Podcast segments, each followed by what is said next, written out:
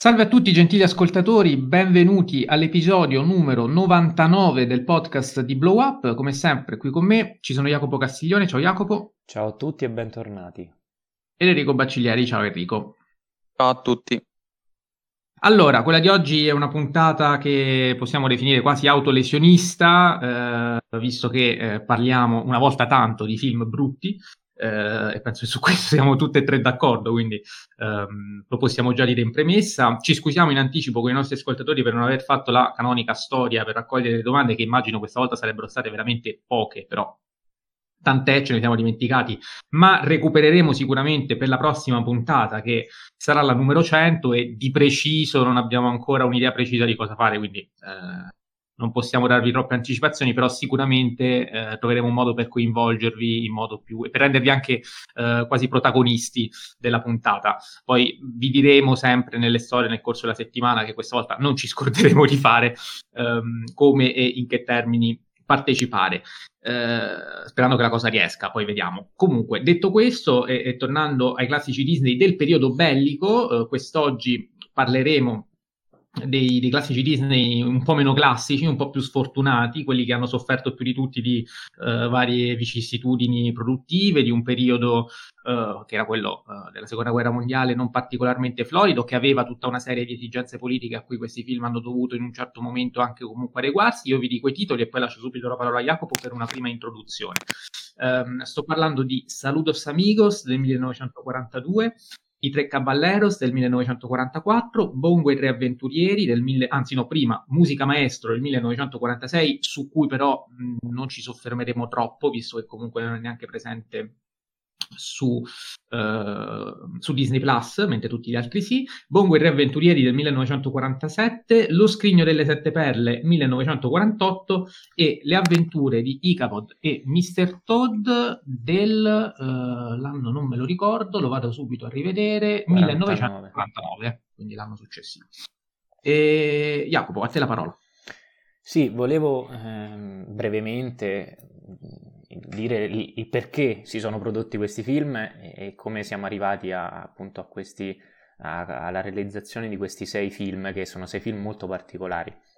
Allora, come già detto, il periodo eh, era particolare, siamo negli anni 40 e la Disney è già in difficoltà finanziarie, visto che dopo la, la storica uscita di Biancaneve, che andò benissimo nel 1937, ehm, vennero prodotti a budget doppio Pinocchio e Fantasia, eh, che però non, non, non, riscontrarono lo stesso successo di Biancaneve e quindi già era, c'erano dei problemi finanziari. Eh, in più, appunto, gli Stati Uniti eh, si stavano per concentrare sullo sforzo bellico e quindi c'erano molti meno finanziamenti. Altro, altro motivo, eh, forse anche più grave, nel 1941 ehm, sono nati vari conflitti interni dovuti a questioni di, diciamo, di merito, controversie salariali, tanto che moltissimi dipendenti si e scioperarono e, e, mm, e, se ne andarono da, da, dalla casa di Topolino, da Walt Disney, per andare magari in Warner o in, in MGM e, mm, a causa appunto di, di controversie salariali eh, ma un altro dei problemi, forse il maggiore, è che proprio con l'ingresso in guerra degli Stati Uniti il governo requisì tantissimi animatori per realizzare dei cartoni animati eh, di propaganda, come quelli famosissimi con Paperino, eh, la, la, faccia del Führer quello, è forse il corto più famoso. Quindi c'erano mancanza di finanziamenti, mancanza di manodopera e, ehm, e un, un, ritardo di, di sviluppi di, di film che si aggira intorno ai dieci anni, nel senso che eh, già in quel momento si stava pensando a Alice nel Paese delle Meraviglie e Peter Pan, che però poi vennero realizzati 10-15 anni dopo. E ehm, la soluzione a questi problemi furono i cosiddetti package film, cioè film a pacchetto, cioè dei film antologici fatti di piccoli corti ehm, che poi venivano messi insieme per, per realizzare dei, dei, lungometraggi che potessero uscire al cinema e quindi potessero ehm, dare un'alternativa a quel pubblico che già dal 37, dall'uscita di Biancaneve, si, era, si aspettava una, una produzione eh, annuale di eh, lungometraggi animati che, che, tanto erano piaciuti. E, ehm, e, quindi vennero appunto ideati questi package film, eh, film in cui uno, il più famoso probabilmente per il modo in cui è stato concepito, è proprio eh, il caso di Bongo e Topolino il fagiolo magico, visto che sono due lunghi, due cortometraggi, scusate, quasi mediometraggi, che però sono collegati da un, eh, da un, filo conduttore che in realtà è, è stato eh, messo appositamente in eh, diciamo post produzione erano già due corti in, in via eh, due lunghi in via di sviluppo che però hanno concentrato in un lungo solo.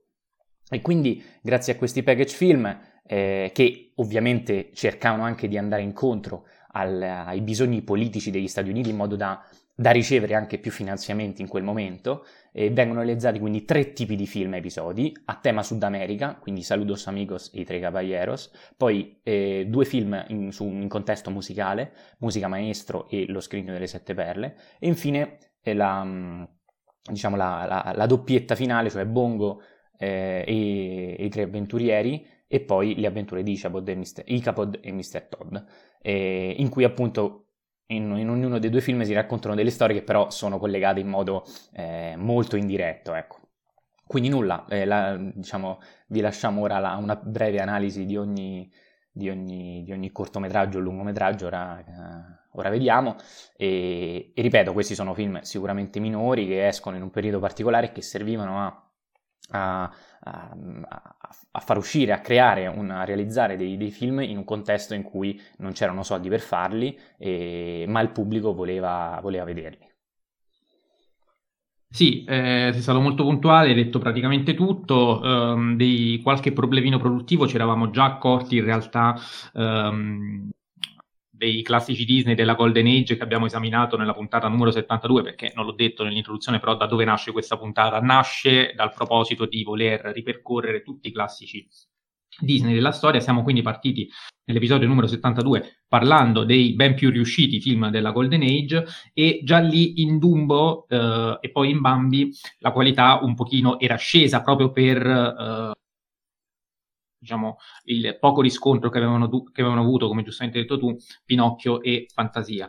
Ehm, cioè, nonostante Bambi e Dumbo, anche con uh, le difficoltà economiche del caso, erano riusciti in qualche modo ad avere una loro, una loro forza creativa, una loro anche compattezza, solidità narrativa, da Saludos Amigos alle avventure di Icabod e Mr. Todd, questa cosa invece, eh, invece, viene meno. Quindi adesso entreremo nello specifico dei vari, dei vari film e insomma anche per, per coloro i quali hanno avuto uh, la, la, pazienza, il coraggio oppure l'occasione magari di, di recuperarne qualcuno di modo tale che uh, si fa sentire soltanto quel pezzo, noi come sempre poi col minutaggio vi diciamo di quando parliamo di cosa, ma prima Jacopo vuole aggiungere un'ultima Sì, aggiungo cosa. un'ultima cosa che sì. ehm, probabilmente un po' mi ripeto, però volevo essere molto chiaro, cioè questi film nonostante siano minori, nonostante siano okay, classici, classici, classici Disney, ma eh, pressoché dimenticati, hanno comunque contribuito a salvare la Disney in un periodo di totale crisi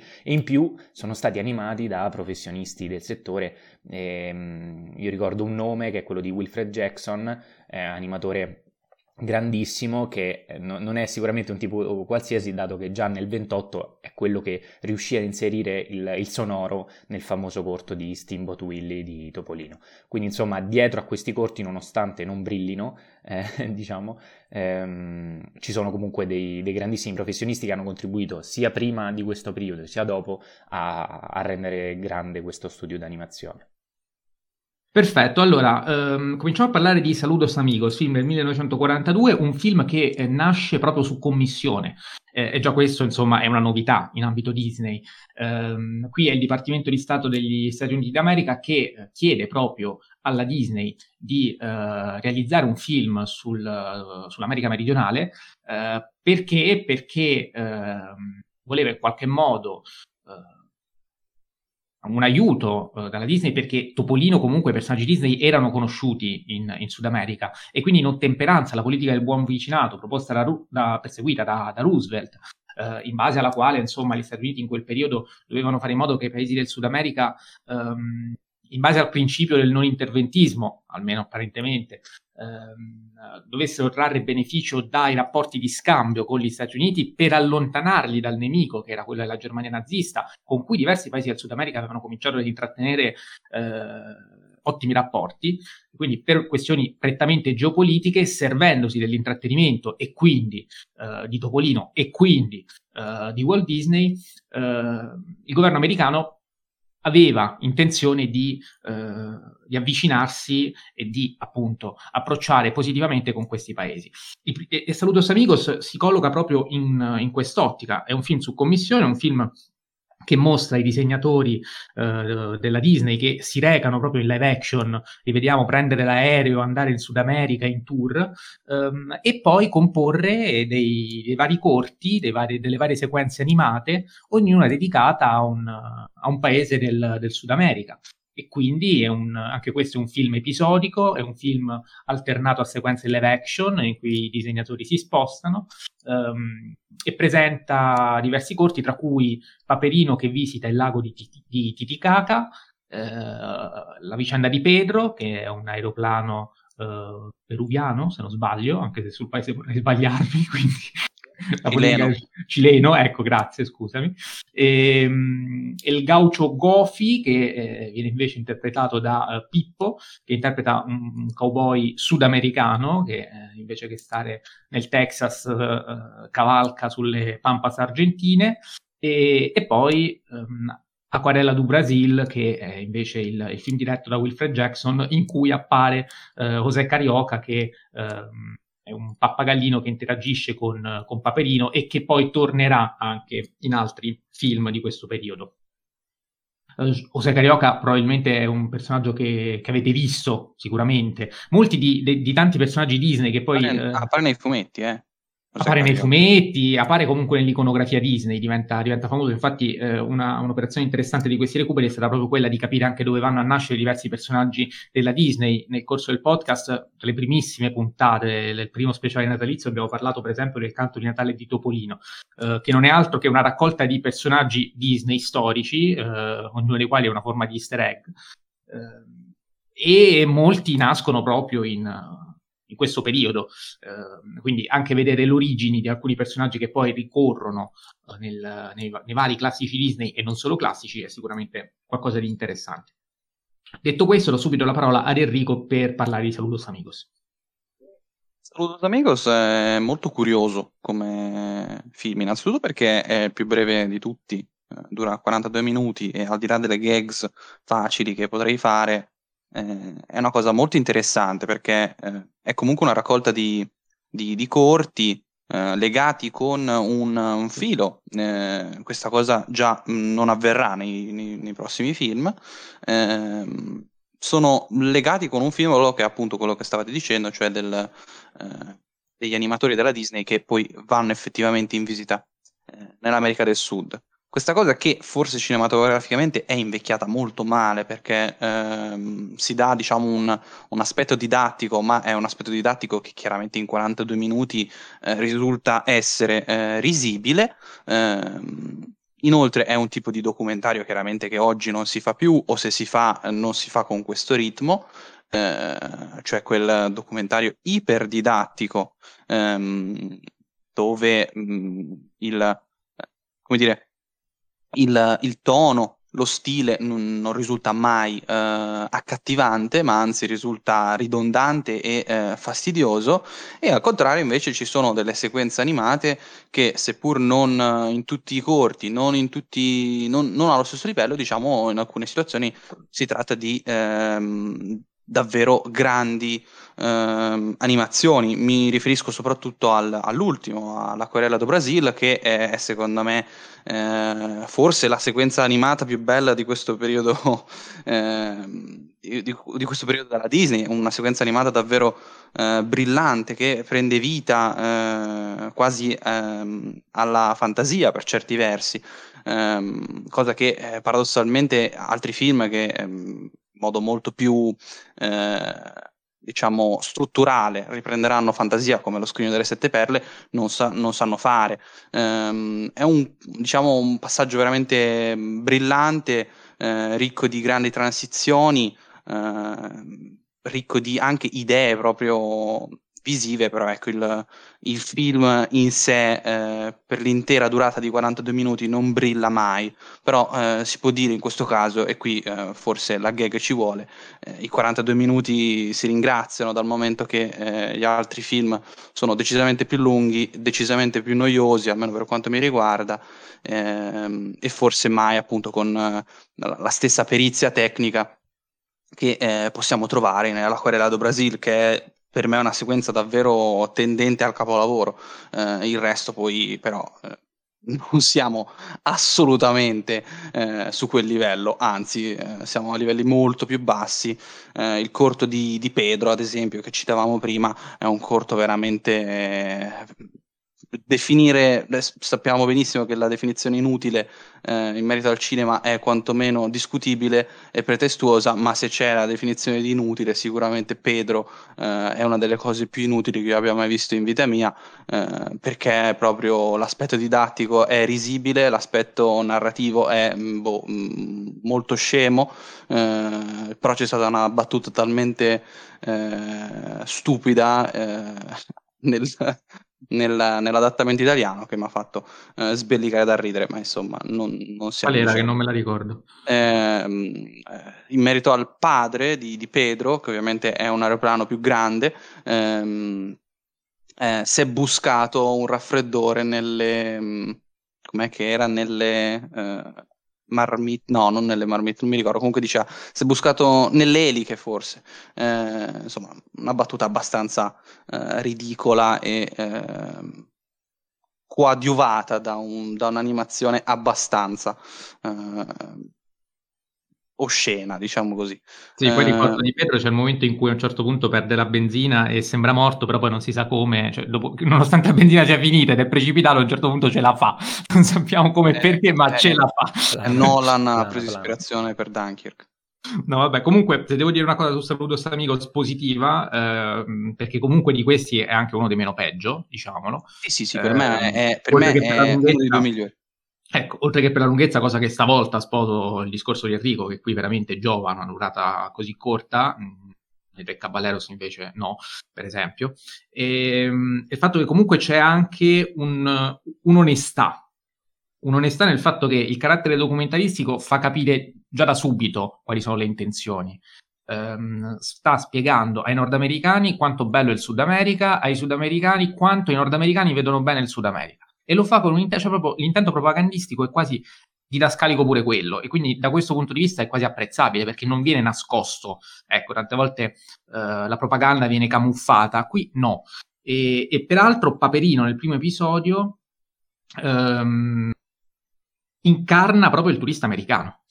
Eh, e quindi anche nella goffaggine, anche nell'ignoranza, quando scopre le cose, ehm, c'è proprio il nordamericano che si trova nel Sud America e sta imparando cose nuove che prima non sapeva e che le impara grazie a quel viaggio, ma le impara da turista ovviamente, non da abitante del posto, quindi non c'è la saccenza di conoscere già, la presunzione di conoscere già quel posto e di presentarlo in un modo piuttosto che in un altro. Um, in questo, ecco, io ho visto un'onestà che uh, nel tempo poi si è anche andata perdendo. Penso per esempio a Encanto visto che anche quello è un film sul Sud America e non ha la stessa onestà di Saludos Amigos. Quindi ehm, ho notato questa cosa e eh, ci tenevo a farla. quasi due ore. E, e, tra l'altro, grazie. Ed è Jacopo. Ma io non mi soffermerò molto sull'analisi dei singoli corti, soprattutto questi. E, aggiungo soltanto che Sicuramente sia Saludos Amigos che i Tre Caballeros, e quindi poi passiamo anche direttamente a questo, sono diciamo il risultato appunto di questi due lunghi, di, come fossero dei diari di viaggio che chiaramente celebra, celebrano la cultura, i colori e la musica di, eh, di diversi paesi della, del Sud America, quindi, eh, quindi Perù, Messico, e Brasile soprattutto, che forse è la parte, la parte migliore. E, ehm, Inizio a dire un qual- qualcosina sui Tre Caballeros, eh, tanto sarò breve mm, anche qui. Eh, Tre Caballeros del 1944. L'unica cosa forse interessante è appunto la, la fusione di live action e animazione, ma per il resto eh, lascio a voi le, le, le critiche, ma insomma si, si commenta un po' anche da solo. Sì, eh, peraltro il Re Caballeros è comunque ehm, un film, anche questo, fatto in episodi, io mi limito a, a, dire i titoli, ovvero Il Gaucito Volante, anzi no, prima c'è Il Pinguino a Sangue Freddo, che era quello che preferito onestamente. Poi Il Gaucito Volante, Un Viaggio a Bahia, eh, Las Posadas, Messico, Pátzcuaro, Veracruz e Acapulco e poi You Belong to My Heart e infine le surreali fantasticherie di Paperino. Diciamo che questo è un film che parte dal, dall'ultimo eh, corto di Saludos Amigos, quindi una sorta di sequel spirituale visto che eh, ritroviamo anche José Carioca, Paperino, eccetera. E, però questo è terrificante, eh, perché veramente è l'ultimo episodio di Salutos Amigos, come diceva Enrico, è fatto bene, questo è fatto male, anche le interazioni con il live action e l'animazione, per quanto interessanti possano essere da un punto di vista storico, sono veramente invecchiati malissimo. Uh, in Saludos Amigos, se non ricordo male, non c'era troppa interazione, nel senso c'era la sequenza live action e poi c'era la sequenza animata. Qui invece la, vediamo per esempio Paperino che balla con uh, un'attrice in carne e ossa e quindi su questo soprattutto lascio la parola ad Enrico. Più che altro mh, il problema di, dei Tre Cavalieros è che è, è invecchiato tutto male, cioè persino la, la slapstick non ha i ritmi che aveva nei corti muti, non, non ha proprio nulla eh, della Disney storica eh, e si nota. E soprattutto più che eh, l'interconnessione, in realtà non c'è un'interconnessione, c'è un'unione forzata tra live action e, eh, e eh, animazione perché ehm, si vede che sono proprio due cose che vengono fatte eh, in due tempi diversi. Ehm, non so bene l'aspetto produttivo, ma non mi stupirei se avessero preso dei filmati e poi avessero deciso di realizzarci ehm, le animazioni di conseguenza per dare un minimo di continuità, anche se eh, posso assicurare non si percepisce mai questa continuità eh, e non penso neanche che sia per l'epoca odierna, cioè proprio mh, mm, mi sa che era destinata a invecchiare male eh, già nel giro di veramente poco tempo. Eh, poi chiaramente a livello storico è comunque importante, eh, visto che questo è stato uno dei primi esperimenti. Eh, una cosa interessante, uno spunto di riflessione in merito all'aspetto erotico del film, questo è il film forse più erotico di tutta la Disney in assoluto, eh, forse mi permetto di dire, mh, mm, forse l'unico che può eh, affrontarlo è un film del Rinascimento ed è eh, Il Gobbo di Notre Dame, eh, dove c'è Esmeralda che chiaramente eh, fa pulsioni sessuali, eh, però mh, mm, a parte questo non, non credo che eh, possa essere paragonato a questo che invece è quasi volgare, oggi non, non, è impresentabile una cosa del genere. Eh, però eh, c'è una, una, riflessione molto interessante che eh, Mario Ciacciotta ha fatto nel, nel, suo saggio Walt Disney, prima stella sinistra, edizione del uh, 2021 edita per la nave di Teseo che dice ehm, in merito ai personaggi Paperino vuole godersi la vita senza troppi problemi e la sua indisciplina civica e sociale è quel che ci vuole per impartire lezioni ai meno coscienziosi tra i cittadini americani la prima avventura di importanza transnazionale si svolge in Sud America dietro mandato governativo il papero è adatto per la missione. Mickey non avrebbe mai guardato la scivole brasiliana in carne e ossa di Tre Caballeros con l'occhio sensuoso di Donald Duck.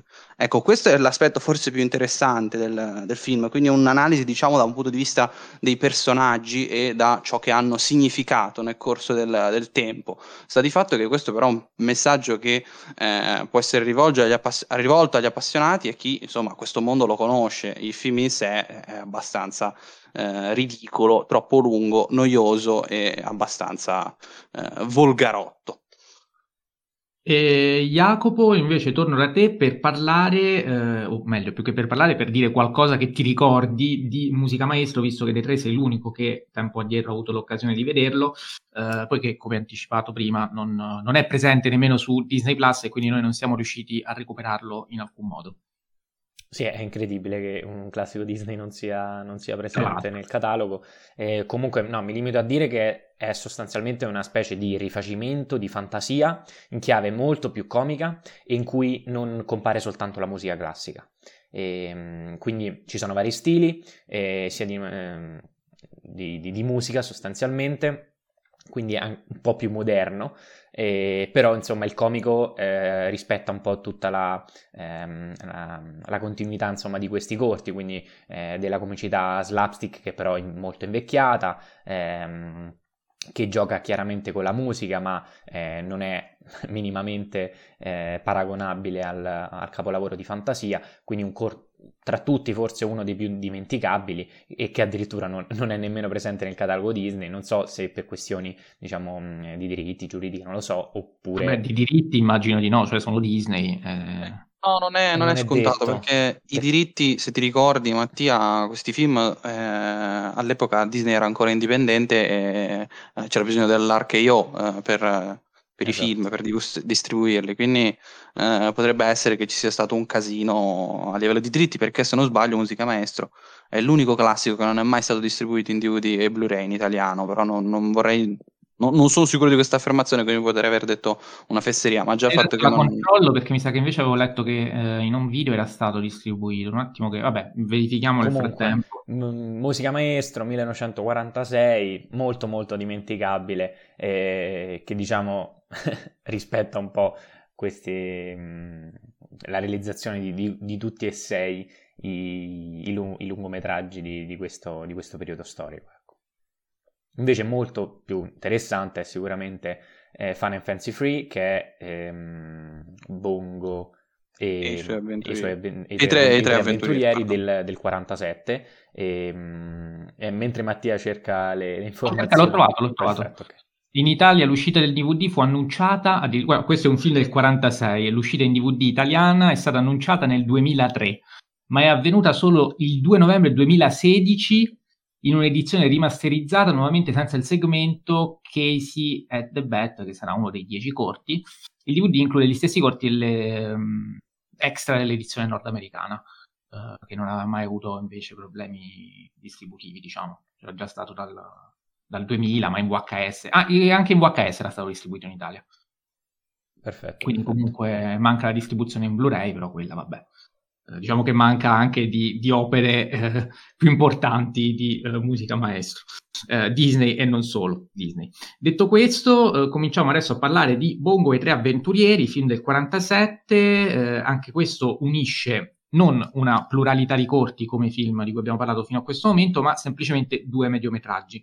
Uno è proprio quello ehm, dedicato a Bongo, eh, che è un, un, orsacchiotto che insomma vive eh, in un circo e si sposta quindi con, con, i circensi. Questo è una sorta di sequel spirituale, se vogliamo, di, di, Dumbo. Inizialmente era stato concepito almeno come tale e per essere un unico lungometraggio, poi però il livello animato non era eccezionale e quindi poi alla fine era stato ridimensionato e accorpato insieme a un altro mediometraggio che è quello um, che nel titolo sarebbe I Tre Avventurieri, in realtà si tratta di Topolino e il fagiolo magico, quindi un adattamento um, del celebre racconto Jack e la pianta di fagioli, in cui ci sono Topolino, Paperino e Pippo, anche questo doveva essere un lungo, però per gli stessi motivi di Bongo alla fine è stato, uh, è stato accorpato, poi uh, stato ridotto a mediometraggio e accorpato con, uh, con Bongo per un unico film. Um, anche qui fondamentalmente eh, i problemi un pochino sono intanto usciamo dall'ambito propagandistico, politica di buon vicinato, eccetera, eccetera. Um, di sicuro però si fanno sentire le, le, difficoltà produttive, le ragioni per cui questi, queste storie non sono state sviluppate come lungometraggi, e, um, i film, i due medi tra loro non hanno alcun punto di contatto sono cose completamente diverse e messe insieme stanno piuttosto male, soprattutto perché poi a fare da raccordo sono le sequenze live action veramente eh, brutte che soffrono di una serie di problemi. Certo, non sono brutte come quelle dei tre Caballeros, qualcosina è stato aggiustato perché eh, il grillo parlante interagisce un pochino meglio, però comunque ehm, il distacco eh, è evidente, ma è soprattutto brutto il momento in cui Uh, il voice over introduce i medi e va tante volte ad intervallarsi con soprattutto uh, la storia di um, Topolino e il fagiolo magico, che è una storia di per sé anche abbastanza godibile, se non fosse che eh, insomma, ogni tanto viene interrotta proprio da queste sequenze live action veramente fastidiose. E poi um, le animazioni delle sequenze live action sono personaggi riciclati completamente da Pinocchio, quindi c'è il grillo parlante, c'è il pesciolino Cleo, c'è il gatto Figaro, e... che sono lì anche questo senza, senza un motivo, probabilmente perché Pinocchio, boh, non lo so, era uno dei film usciti meglio, ma davvero non, non lo so se Enrico eh, sa qualcosa che io non so, magari grazie al libro della Ciotta, quindi lascio a lui la parola. No, purtroppo questo è un, è un film che è stato veramente poco calcolato anche da Mario Ciaciotta. Ehm, comunque un, secondo me è un film veramente mediocre, eh, entrambi, soprattutto Bongo. Bongo per me è veramente insufficiente perché non, non è mai stimolante e poi Invece, eh, appunto, come dicevi, l'altro purtroppo è contaminato da quel live action fastidioso, però va detto che qualche sequenza in quel, in quel corto, proprio di divertente, di, idee anche in questo caso non invecchiate male, mi sento di dire, di, di slapstick ci sarebbe, peccato che appunto è inframezzato con queste sequenze che proprio sono attaccate con lo scotch di fortuna. Jacopo, se vuoi aggiungere qualcosa? Puoi anche iniziare a parlare del prossimo, cioè Lo Scrigno delle Sette Perle, se vuoi. Parliamo del prossimo, e gli ultimi due film, cioè Lo Scrigno delle Sette Perle e Le avventure di Capo di Mr. Todd, sono due film, diciamo, più particolari, nel senso che questi sono gli ultimi film dell'epoca bellica, sono a bassissimo budget entrambi e servivano, e sono serviti all'effettivo, per fare mh, profitto e ricominciare a produrre lungometraggi un po' più di qualità e, e di compattezza, insomma, quello di cui abbiamo parlato anche prima. E Lo Schiglio di Sette Perle è l'ultimo lungometraggio Disney che contiene eh, molti corti slegati tra loro. Questa strategia non la, non la utilizzeranno, penso, più. Ehm, e comunque mi sento di dire che questi ultimi due. Eh, bah, parliamo dello di Sette Perle. Lo di Sette Perle è diviso in sette eh, chiaramente cortometraggi eh, alcuni positivi, altri meno. Eh, c'è da dire che qui, secondo me... Eh... Quali sono i positivi per te? Fammi capire, giusto perché sei sempre stato così negativo questi giorni che sono curioso di... Allora, sicuramente quello eh. negativo è quello che io ri- chiamo in modo... no, vabbè, quello è una zozzeria, eh. Mamma. Che è la, quella, sor- quella sorta di Gesù Cristo che pianta le mele e... Sembra una bestemmia detta così. No, Johnny seme di mela. Johnny seme di mela. No, che però io, fin dall'inizio io ho, ho, non lo so, ho riscontrato una vicinanza eh, immediata a, a, una sorta di, di, di, didattica didascalica sulla, ehm, sulla morale cristiana e sul fatto di eh, diffondere il proprio verbo eh, ovunque, ovviamente lì c'erano semi di mele eh, in modo così brutto, ridicolo, didascalico, con un'animazione in, che ripeteva eh, soprattutto ehm, paesaggi fermi, eh, quindi disegni, eh, senza, senza, animazioni. Eh, Quasi in 2D. In 2D, sì sì sì.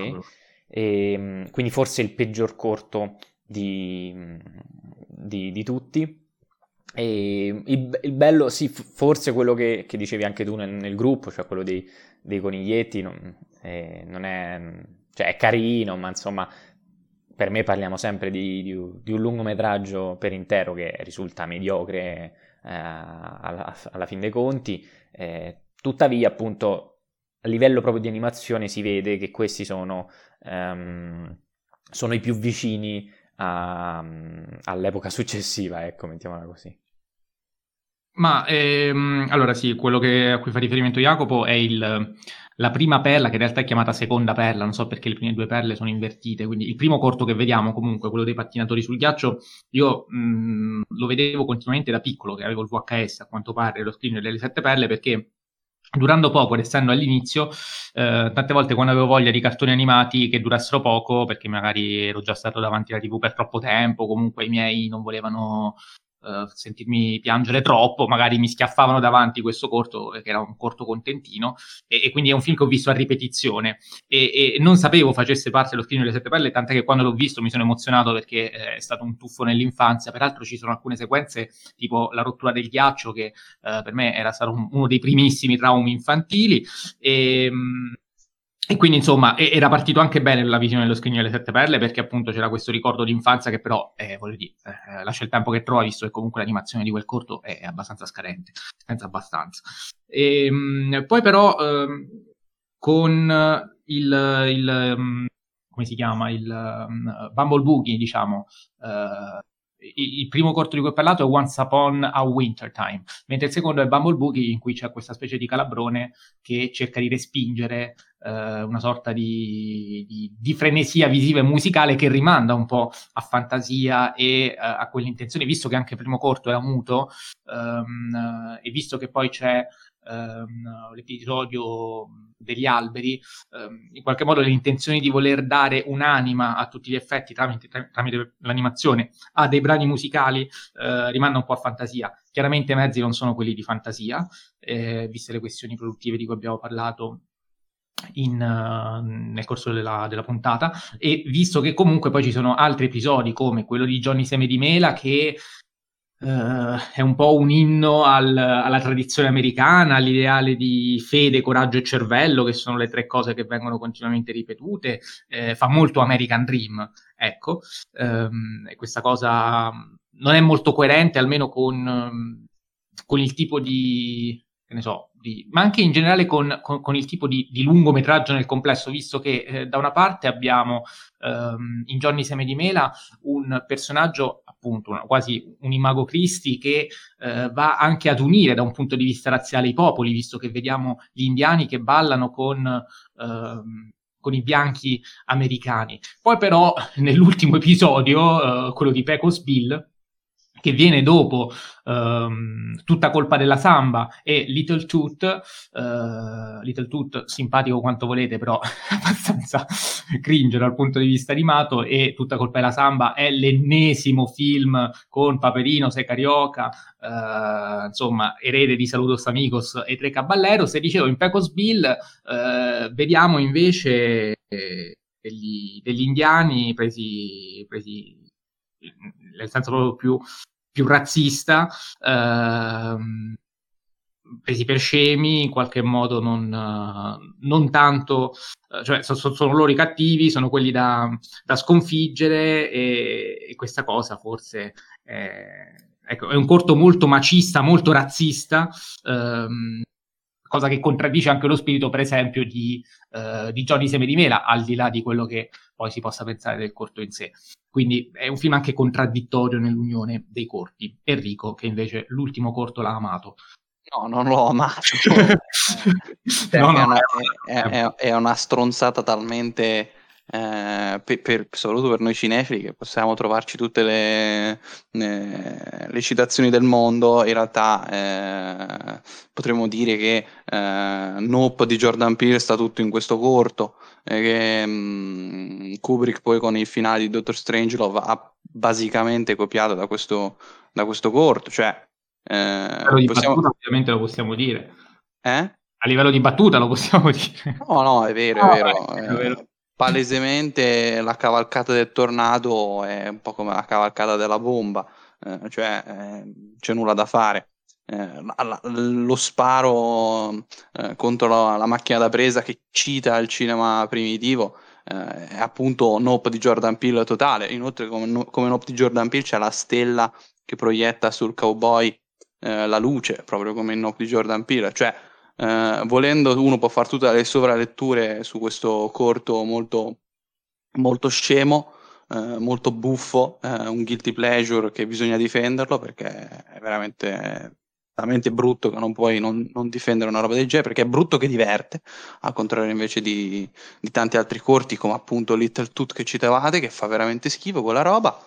No comunque a parte gli scherzi dico un brevissimo commento per tutti il primo corto per me è bruttissimo eh, animato ma veramente male male male. Il secondo a me piace molto è forse più bello della, dei sette cioè la prima perla.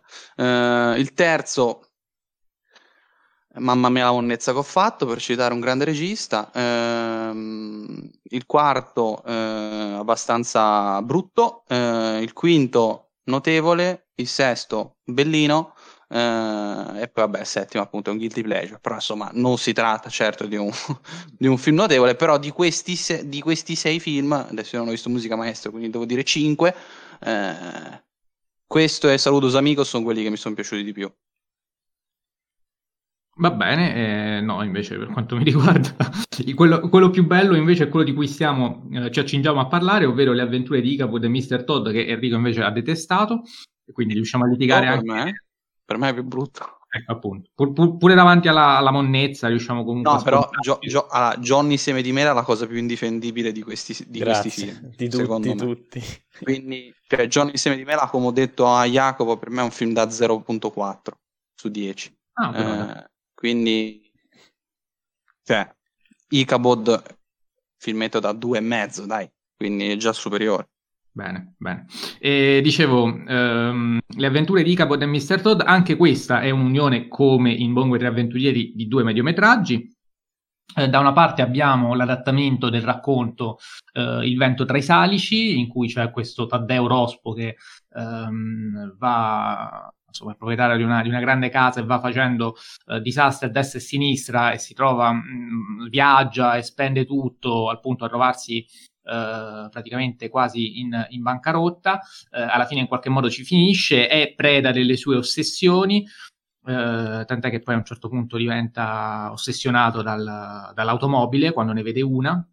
E proprio per acquistare un'automobile alla fine eh, cade del tutto in rovina, visto che viene incastrato e eh, insomma, almeno giudizialmente parlando viene messo in prigione in quanto accusato di furto. In realtà poi scopriremo che non è vero e, e in tal senso c'è eh, secondo me una, un qualcosa di molto interessante in ambito Disney, ovvero il relativismo del vero, soprattutto in ambito giudiziale, che eh, anche qui per legazione professionale è una cosa che eh, comunque quando vedo eh, tendo a, ad apprezzare. Ehm, non mi è dispiaciuto neanche il modo in cui questo racconto viene legato rispetto a quello di Icabod, in cui eh, anche lì, se vogliamo, c'è un, un, un personaggio che diventa uh, vittima delle proprie ossessioni, visto che uh, c'è un maestro, qui si tratta del, del secondo mediometraggio che è l'adattamento della leggenda di Sleepy Hollow, che detta così potrebbe fare immaginare, uno pensa magari a qualcosa di suggestivo, di orrorifico. Sì, lo è, ma soltanto alla fine, e, e, alla fine dico proprio giusto tre minuti, perché per tutto il resto del film c'è tutto un intreccio amoroso di questo Icabod, che è un insegnante che vuole farsi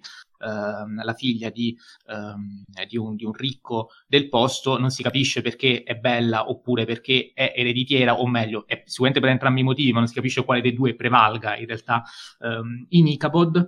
Eh, ciononostante c'è il belloccio della città che vuole farsela al posto suo e, e sono così brutale proprio perché il film è in tal senso brutale, cioè vogliono letteralmente ehm, possedere la donna e i suoi averi. Quindi c'è un contenzioso più o meno eh, macista tra i due, uno un po' più fisico, l'altro Icabod un po' più intellettuale, ma alla fine il, fe- il fine è comunque lo stesso. Poi nel finale eh, Icabod sente il racconto eh, del, del, Cavaliere senza testa che ha reso nota la leggenda, poi ha fatto grande e famosa la leggenda di Tripiallo, inizia ad averne paura, si, incontra, si scontra meglio con lui e eh, sparisce dalla circolazione. Quindi, eh, per carità, nulla di eccezionale neanche qui, però io ho notato alcune scene molto, molto ben realizzate, per esempio nell'episodio di, di Mr. Todd, um, quando c'è la fuga dal carcere, uh, ci sono dei, uh, dei delle, delle, inquadrature quasi con piani olandesi che distorcono un po' tutto, il montaggio accelera, le musiche si fanno allarmanti, la fotografia quella eh, gioca molto con i fari in un buio nebbioso che rendono la fuga di Taddeo comunque eh, soprattutto per un bambino, credo, anche se non l'ho visto da piccolo, eh, oscura, tenebrosa e in qualche modo inquietante, come anche il finale di, ehm, del, del, del, segmento su Sleepy Hollow di Capod che per un bambino può far presa. Il problema è che dura molto poco. Uh, detto questo, vado subito da Jacopo per sentire brevissimamente, immagino, la sua opinione, visto che oggi è stato più lapidario del solito. Chiaramente i, i, film me lo, me lo quasi me lo, me lo, mi, me lo ordinano. E, ehm, ma io sono d'accordo con te, per me questo è il più interessante di tutti. E, ehm, tra l'altro mi e piace... Anche i fondi sono molto belli rispetto sì, per esempio a... E chiaramente i tre minuti finali sono i migliori, penso, di, di tutti e sei... Eh, cioè, è l'animazione eh dai, l'acquarella do Brasil, dai. Anche quello è carino, è vero. Cioè, dai, e... no, quello, quello, è una robona, quanto mi riguarda. e, mi piace che, per esempio, nel, nel finale non, non si... No, la Disney non fa vedere che il... Um, il Cavaliere senza testa è effetti, effettivamente il, il, il belloccio del, del paese, quindi ci lascia anche con, con il punto interrogativo. E chiaramente c'è una morte, ma la morte non si vede, ma eh, conosciamo Disney fin dai, ehm, fin dai primi anni. Però e, ecco, qui, però... qui torna quella, quell'aspetto orrorifico che nel, nei classici della Golden Age avevamo intravisto. Esatto, lì... stavo, stavo per dire. No, no, no, Vai. se devi... No, no, dicevo soltanto che effettivamente ci mancava un po' quell'aspetto uh, inquietante che nella Golden Age comunque in tutti i classici avevamo intravisto, lì ci eravamo proprio soffermati, ricordo in quella puntata, su ogni film aveva una sequenza paurosa. Ecco, in È questi vero. classici non esiste, tranne in questo. È vero, è vero. Chiaramente eh, se paragoniamo la scena del bosco di Biancaneve a soltanto quei 30 secondi a tutti questi, questi sei lungometraggi, non, non, cioè non c'è proprio storia. Però devo dire che nel, appunto nell'ultima parte del, del, dell'ultimo lungometraggio ehm, c'è, c'è, qualcosina di buono che riprende un po' quel, quel bosco eh, malvagio, inquietante di, di Biancaneve e ehm, anche le atmosfere un po', eh, diciamo, espressioniste di, eh, di Pinocchio, quindi mh, mm, ho apprezzato questa, queste scelte, eh, ho apprezzato anche dell'ultimo proprio il, la canzone, ehm, appunto la canzone in cui il belloccio con cui il belloccio di, della città eh, racconta il, il, mostro di Slipiollo, di Slipiollo e appunto del Cavaliere senza testa. Quindi, tutto sommato, eh, anche Mr. Todd in alcuni pezzi mi ha, mi ha, divertito, per me questo è il miglior, uh, il migliore di, il miglior lungometraggio dei sei, eh, anche se non, non, era nemmeno così tanto difficile fare di meglio. Ecco. Enrico. Eh, io mi dispiace essere negativo, per me questo è abbastanza uno schifo, eh, nel senso che il primo, eh, quello di Mr. Toad, per me è una delle cose più noiose eh, che esista, questo magari è un mio problema. A livello di scrittura, secondo me c'è anche, mh, mm, ci sono cose interessanti, peccato che eh, mi sembra sempre che non, non, non, si trova mai un bilanciamento corretto tra eh, l'aspetto serio eh, del problema e con, con, invece le scene che giustamente devono ehm, diciamo essere accattivanti per un pubblico infantile e questo secondo me eh, è un controsenso perché risulta tutto troppo pesante, tutto troppo assurdo. Io a voi ho detto, ho fatto la battuta che secondo me non è manco una battuta, ma è la verità, cioè eh, mi sembrava di star vedendo un film in 0,75 per, eh, infatti ero spaventato, però mh, mm, evidentemente era proprio quella la, la durata giusta. E invece per quanto riguarda Icabod, cioè Icabod ha il problema che dura 30 minuti, cioè dovrebbe durarne 4 12. e 26 secondi probabilmente e ne dura 30 eh, ed è una cosa insostenibile per me, cioè io mi sono anche addormentato, lo dico candidamente, mi sono risvegliato fortunatamente nella scena che mi sembra di aver capito la più bella, ehm, ma vi posso assicurare che, cioè, quindi non l'hai visto? Meno male che mi sono addormentato perché ah, oso immaginare di meno. no, scherzo, Beh, sì, beh, no, in realtà ci sta, cioè, eh, mi sono... No, no, dico perché non l'hai visto e quindi no, ma non... se l'avessi visto probabilmente sarebbe peggio, quindi... Eh... Sì, infatti se... il fatto di non averlo visto forse è il migliore.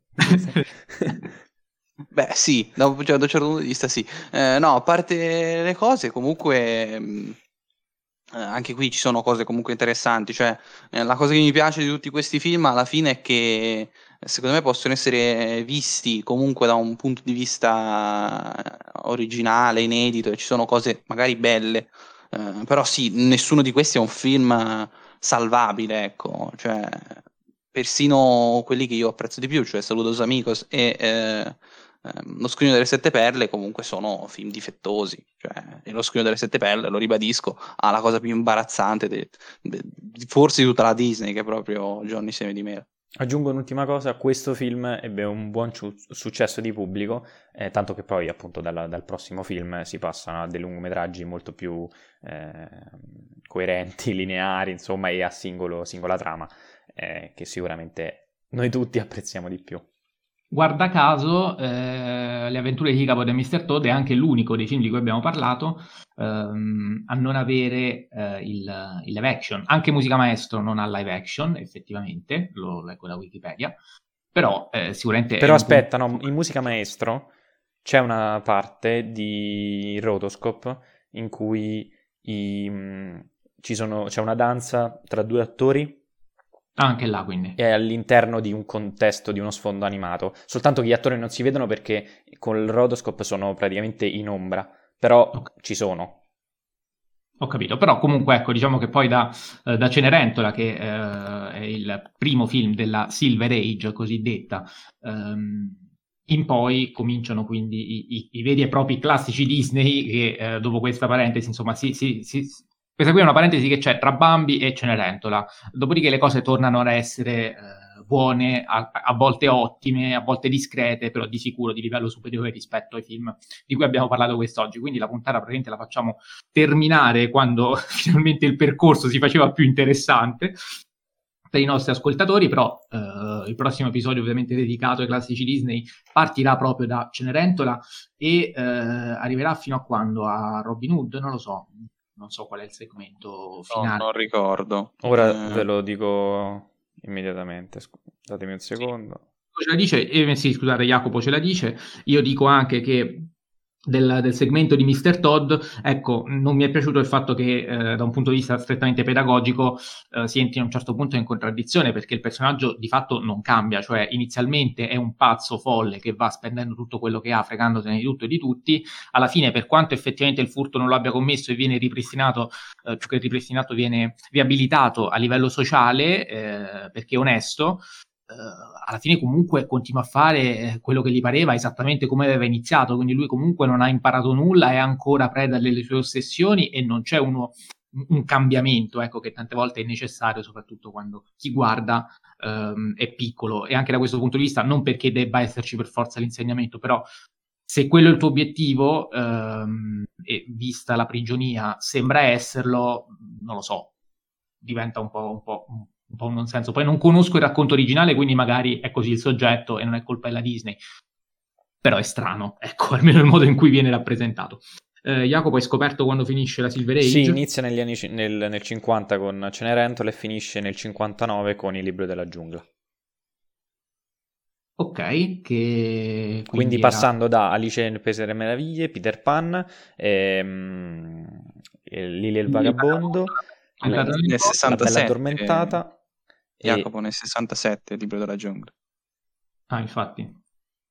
Sì, ah, sì, sì, sì, sì, perdonatemi, ho letto male. E um, i 101... La carica dei 101, carica la spada 101, Spada nella roccia nel libro di giungla. Sì. Quindi dai, sicuramente una carrellata di film più piacevoli di, eh, di questi. E, e passo ai saluti e ringraziamenti finali, che dite? Sì, sì, la puntata appunto la, della Silver Age la faremo mm, da, da destinarsi vi terremo ovviamente aggiornati, così come vi terremo aggiornati per la prossima puntata numero 100 in cui proviamo a fare qualcosa di diverso, vediamo se ci riusciamo. Saluto e ringrazio eh, in, intanto eh, Lucia Ferrario che per motivi che conosciamo noi ha reso possibile anche la realizzazione di questa puntata, quindi la saluto così sul finale e poi Jacopo Castiglione, ciao Jacopo. Ciao a tutti, grazie, via Fellini e aggiungo un'ultima cosa per gli affezionati. Ho visto Ambulance, basta. Oh, attenzione, ma adesso mi dici se vale la pena oppure no comprare il 4K. Eh. ok, grazie, grazie per avermi fatto risparmiare questi 30 euro. Certo che vale la pena. Enrico Bacciglieri, ciao Enrico. Ciao a tutti, grazie. Eh, io voglio vederlo Ambulance, lo sto monitorando da mesi su Just Watch, ma no, non trovo Ragazzi. Comunque Ambulance ha 3 stelle Mereghetti, eh? Quindi, per forza! e, il West Side Story del 62 ne ha due e mezzo per fare paragoni calzanti. Che... mi, sembra, mi sembra corretto. Detto questo, saluto e ringrazio tutti voi per averci seguito fin qui. Come sempre, le nostre pagine Instagram su cui potete scriverci eh, sono la mia Stanley K, quella di Jacopo Cinemadoc, quella di Enrico Enrico Bacciglieri. Io vi saluto e vi ringrazio. Ci sentiamo il prossimo lunedì.